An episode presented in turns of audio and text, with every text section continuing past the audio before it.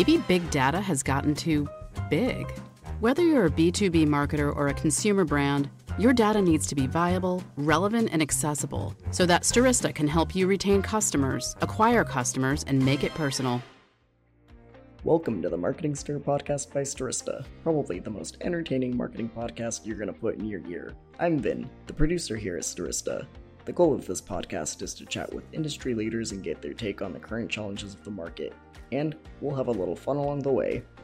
In today's episode, we take a look back on season 3 thus far with some of our favorite guests, including Rosie O'Meara, the Chief Revenue Officer at Ground Truth, Kevin Tate, the CMO of Clearbit, and Palmer Houchins, the head of marketing at G2.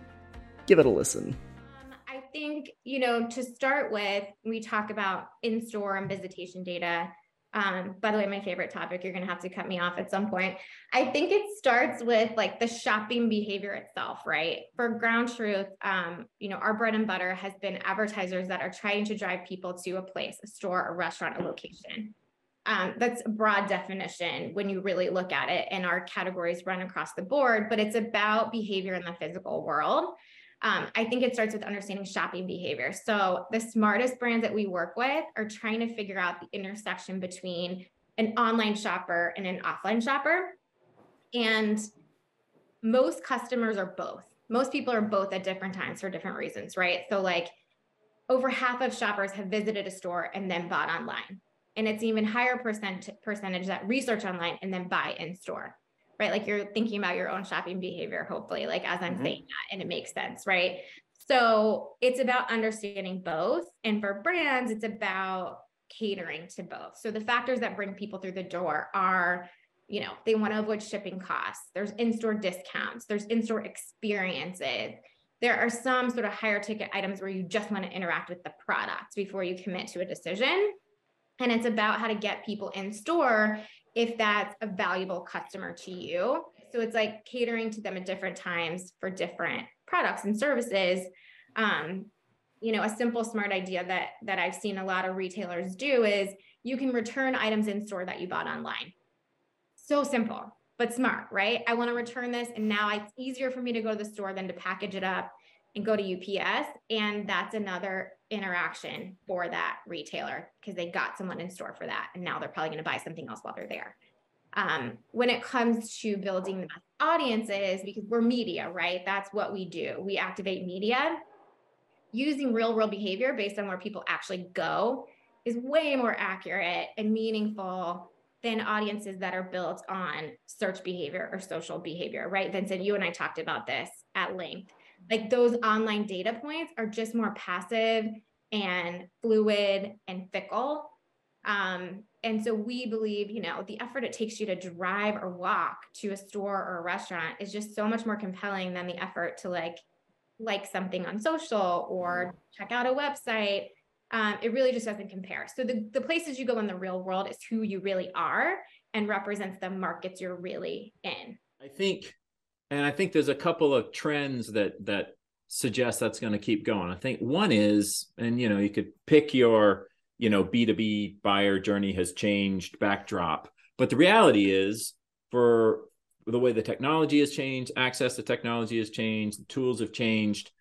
Customers can get a lot of what they technically need, I think, whether it's, you know, in the buying process or even the support process, they can do it a lot themselves right? at least they should be able to if that's how you know companies are setting up. So the role of the of the salesperson and then the customer success person isn't like I'm a human modem getting you access to the information you need. You can probably get it. Their role has become more and more like, no, I you want to work with me. I understand what you're trying to do, and I'm actually adding value because I can help translate that into what I know about our products. And if that's not the case, then you see that very quickly you know it's like you're just in the way. Let me just use the help section. And so i think it's it's changed to me kind of back to that like coming from the solution engineering side of things i like to think every salesperson and every customer success person is really a solution engineer in a way right? That's that's probably one of the most valuable things they're doing.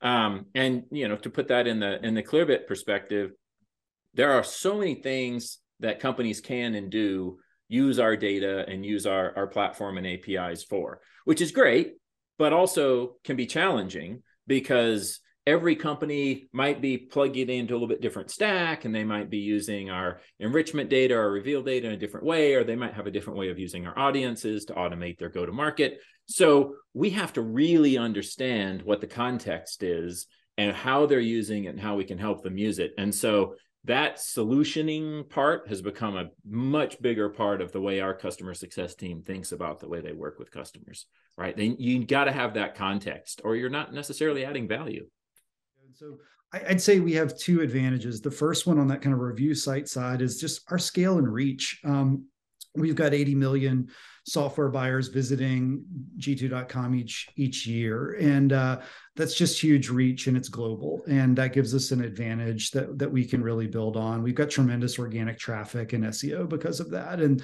that helps us in sort of demonstrating value to to potential customers as well.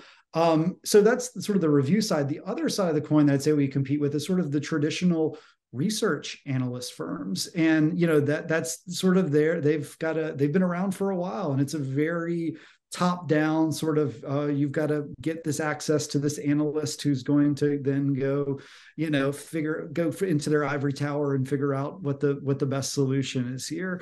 Um, we, we think that we've got this bottoms up approach that really gives you perspective on all these different software solutions from a customer's vantage point from uh, fr- from you know the actual folks who are using it and so that to me is uh, you know, helps us stand out when folks are comparing us against a, a, research analyst firm or trying to figure out what's our value. And, and and and listen, it's not an either or scenario for us, but I do think you've got to be addressing.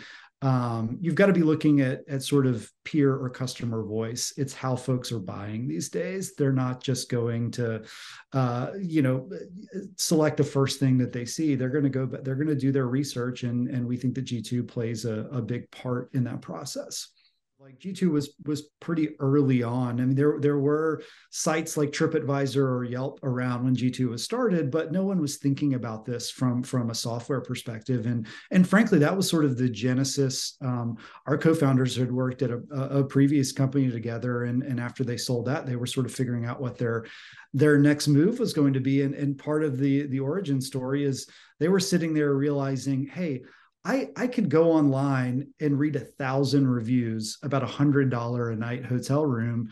But if I want to get more information on a piece of software that's going to cost me a hundred thousand dollars, I've just got to go to a to a sales rep or to like a research analyst. These things that feel very kind of far away, or frankly, just aren't aren't what I want right now. And so that's sort of where the idea of of G2 was born. And I think, frankly, that's just such a a, great sort of product market fit there that it's helped us uh, grow over time. Once you attract those software buyers, get them to the site, start adding reviews, getting creating that community and that feedback. It, you know, it's not hard after that to then go get the software vendors to come and say, "Hey, we've got this great community of folks. We think it's another way that you can engage and, and reach uh, potential customers." Thanks for listening to the Marketing Stir podcast by Stirista. Please like, rate, and subscribe. If you're interested in being a guest on the podcast, please email us at themarketingstir at stirista.com. And thanks for listening.